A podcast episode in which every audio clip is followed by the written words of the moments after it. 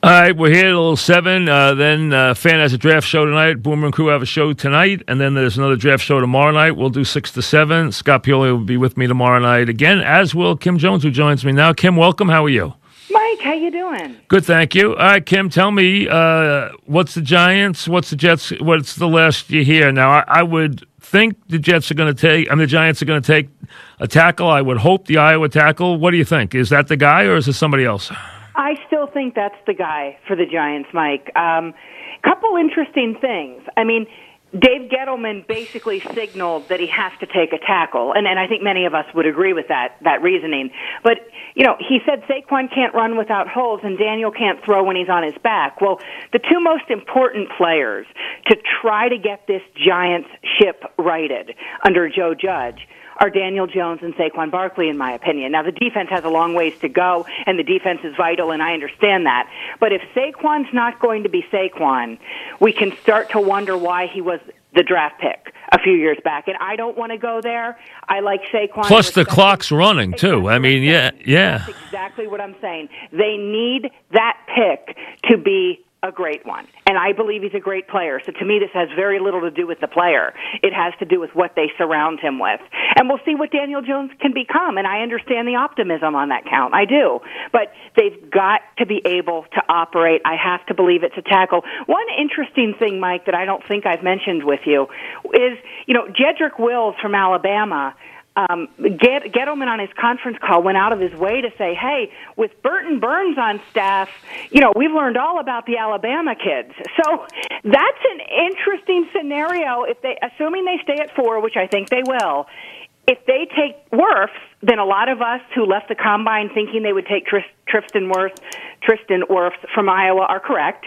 Um, and if they don't take Wills, you've got to think Burns maybe didn't give him the, the biggest glowing recommendation in the world. Well, you know, I, I like Wirfs the best. Set up. I understand. Yep, I, I think I think a lot of people. Like I like him. Now Saban's had more players drafted than anybody in the last ten years, and probably the last five years. He's had the most drafted since he's been the, the Alabama coach. So we understand he's always going to have players drafted. Uh, and again, um, I don't.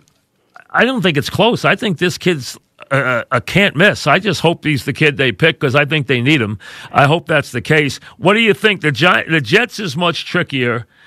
The question you come down to now becomes value. Do you take the fourth tackle? Let's say if he's available. If it's the third or the fourth, you're probably going to take a tackle. But let's say it's the fourth, yep. and then you got all the wide receivers.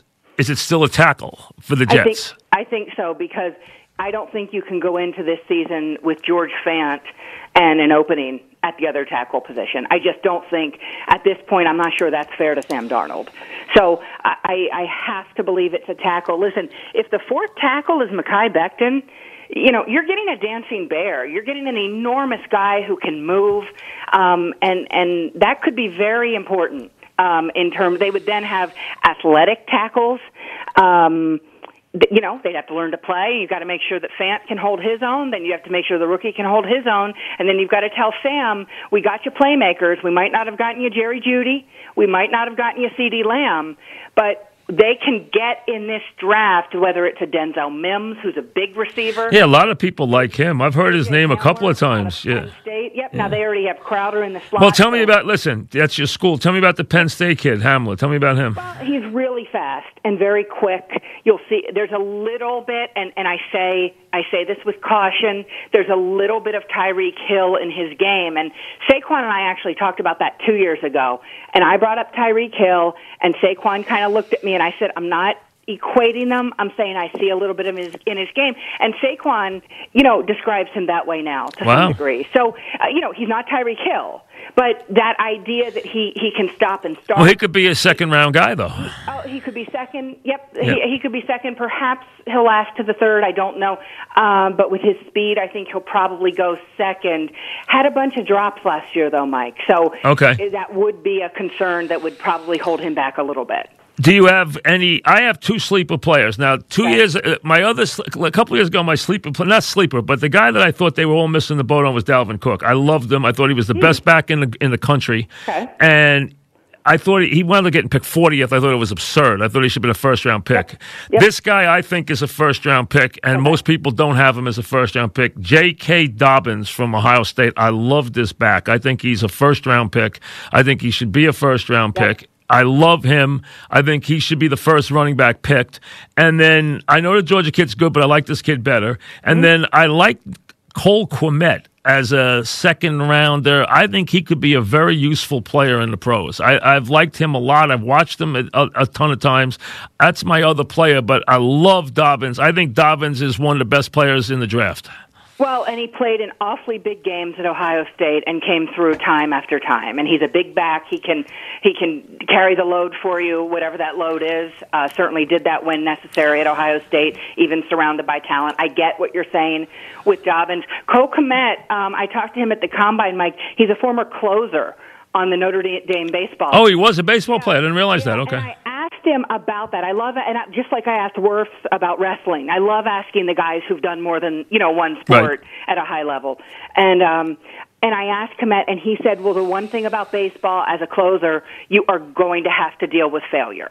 And I like that idea. A, a GM told me one time, not necessarily about baseball adversity, but he said, "Give me the player who's come through adversity, and that's the one I want to sign to the second contract." Now, it, there are many forms of adversity, and there are certainly players in this draft who face life adversity that's much more serious than losing a baseball game. But you get what I mean. I, this is a guy who knows how to bounce back. He uh, he's probably the best or, or on the very short list of best tight ends in, in a draft that doesn't have a lot of them. So if you want Cole Kmet, you're going to have to go get him probably, I would think, in the second round. All right, tell me this: uh, the obligatory Tua question. Uh, Yeah, well- wh- what do you what do you think? What's what's real? What's fake? What's what's true? What's not true? Pioli said he hadn't found a board yet. Talking to people that he was off. Uh, he thought he would go pretty high. Talking to people tonight. Um, now that that doesn't mean he goes three. That means maybe he goes five. If he goes past five, I think it, if he goes past six, I think it's stunning. So Yeah, that that's six. Stunning if he goes. Uh, I'll even be surprised if Miami doesn't take him. What do you think happens with him? It's funny. I uh, I had a conversation today that I can't unfortunately reveal Right. any of it, which is Right. part. You know, that's a position I find myself in often. You know what I mean? Like I Ian understand. Rapoport's and Mike Garafolo's, you know, quote sources all the time, and they have a million sources, and they, you know, that's their gig and everything else. Sometimes I get these wonderful phone calls where there's information, and they say, you know, you can repeat absolutely none of this. So, uh, you know, I'm not going to repeat any Go of ahead. it. I will say it led me to believe that for Miami, this is a very difficult decision, one that I would expect them to take Herbert tonight, which I do think represents obviously an upset from where we would have been a year ago, obviously an upset from where we would have been halfway through this college football season. Um, it, it says something about. So you think Miami at five goes with Herbert I instead of him, which has been around Yes. tonight a lot of places. Now, I- I and then the question is, do the Chargers take him or does he really fall? I think the Chargers take him. You think the would Chargers take him? That would be where I would fall in with Tua at this point. I and I think I said this to you, Mike, and people might roll their eyes. Maybe they don't care. I, I will say this about Tua. Through all of this, from the very limited times I've seen him to talk to, which is limited, he is just just an incredible uh, persona. Uh, he emanates positivity. You might tell me that doesn't win a football game. I understand that, but it doesn't lose one either. No, I think it's important. around you. And So- you love Hurts. So where do you think Hurts goes this evening? Who's that, Mike? You like Hurts a lot. I know Oh, that. So I'm sorry. Yes, where's he I'm going to go? Uh, You know what? I think he goes in the second round, and I think that's higher than most people thought. Well, that was the wager tonight. He was one of the Vegas wagers Oh, that I mentioned. Yeah, it was over under whether he went on the second round or not. Okay. It would not surprise me if Bill Belichick is intrigued by Jalen Hurts, and as we know. He would have had all the information he needs from Nick Saban in that regard. And given how Hurts handled that whole situation, I would have to believe Saban has raved about him. But so that intrigues me a little bit, and I would like to see it happen because I think that puts uh, New England back into a real. I mean, not that they're not going to be a, an interesting team this season, but th- that puts them really in an interesting situation with young quarterbacks. I don't think it'll happen necessarily, but I'd love to see it happen. I, I would like to see Jalen Hurts, who handled um, again, not great life adversity in this case, but football adversity as well as a, a player I think could have. He went to Oklahoma, was all about the team, didn't give a darn about personal numbers or notoriety, even though he already has a lot of the fame. Uh, I think he handled something that was difficult very, very well.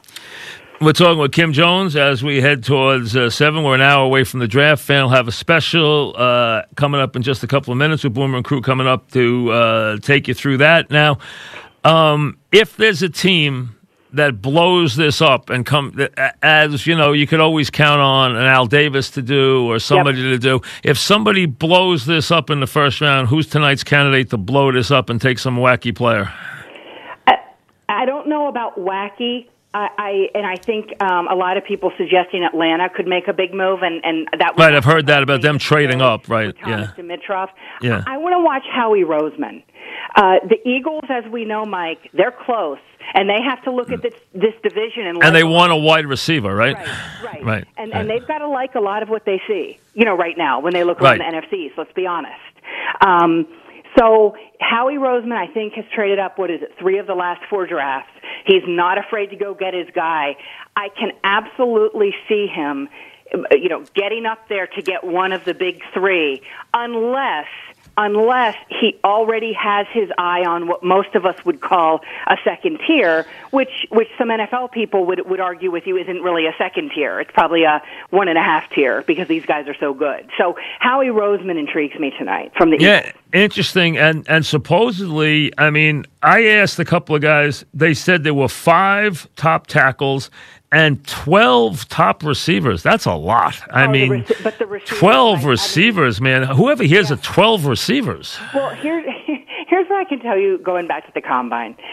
No one complained about the receivers this year at the combine, Mike. In my years of doing the combine, that is unprecedented because every receivers coach wants to tell you that all of them can't run the entire route tree anymore, that they're looking to the sideline for their calls, they only run certain routes, they're not asked to do everything a pro, you know, blah, blah, blah, blah, blah. This year, no one complained about the receivers. They're that good and they're that deep. And I think the Jets can get one when they need one. Um, should the Giants want one later in the this draft. There's going to be some there. I think that people have said in the fourth round you could get a guy who starts or contributes a lot. I have to believe that's true. It is such a deep class. Such a deep class. And the uh, other and one more I want to go ahead. I want to tell go you. Patrick Queen from LSU gets a, a, lot of publicity, linebacker, and rightly so. No issue with Queen. Watch Kenneth Murray. Mike, his story would blow you away. His leadership, his commitment, the idea he already in college was watching, I think he said five hours of film a day. And he's a smart guy. He's a smart guy. He's not blowing off classes. He's a smart guy, but he was getting up early. He watches, he's a film junkie, um, already. And he is going to go to a team, I believe initially as a middle linebacker. He might end up on the weak side. I would put him at the middle and I would say, Kenneth, I don't care if you're one of the youngest players on my roster. You lead this defense, and I guarantee you he will be up to that task. Out of Oklahoma, Mike, he is absolutely fantastic. There you go. And I'll tell you, uh, this will probably be, considering everything everybody's been through in the last month, this yep. will be oh. the highest rated draft yes. show of all time. Yes. There's not a there's not a question. Yep. I mean, I mean, I don't know anybody who yep. hasn't said they were. Now, not just the people we know who would watch it, but I mean, everybody is watching. Everybody's watching Everybody. the draft tonight. I agree with you. Look at the the ratings that the Jordan documentary is yes. and listen, that was going to do very well. Yeah, but I mean, there and it was good. It wasn't great. It was good. It was compelling. I mean, I like that stuff, and I like that team. That team was a fascinating team, and it'll get better. I like it better when the games get going. Uh, but but the, and they had to set some storylines. Uh, but uh, again, I, I, liked it. But this tonight will be un. I mean, it's the first thing we've had in in a month. It's going to be.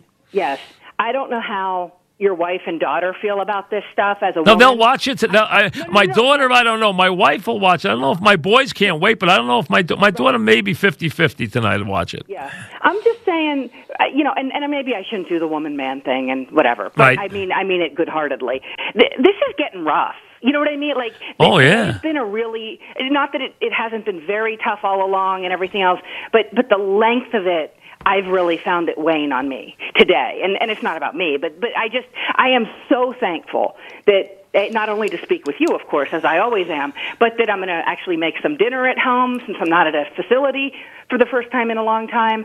And I'm going to make some dinner and I'm going to watch the draft. And I actually have something to truly take my mind off of this stuff. I, I am so grateful they're having the NFL draft. I understood the calls to postpone it. No, I, he was I, right. I don't always agree with the commissioner, but I thought he made the right call. I Yeah, really think he made the right here, call. I really think he made the right call, given perhaps there are some rays of sunshine out there, and I like to.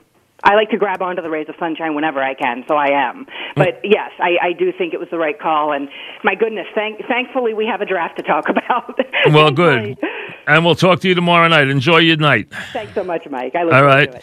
Kim Jones, uh, as we said, you got a draft show coming up. Boomerang guys are coming up tonight. Uh, take you through that. Uh, we'll see you tomorrow at 6 o'clock on the fan, 5onradio.com. Brought to you by Casamigos Tequila. As always, brought to you by those who drink it. Again, keep it here. Fans going to cover the draft all night tonight. We'll see you tomorrow.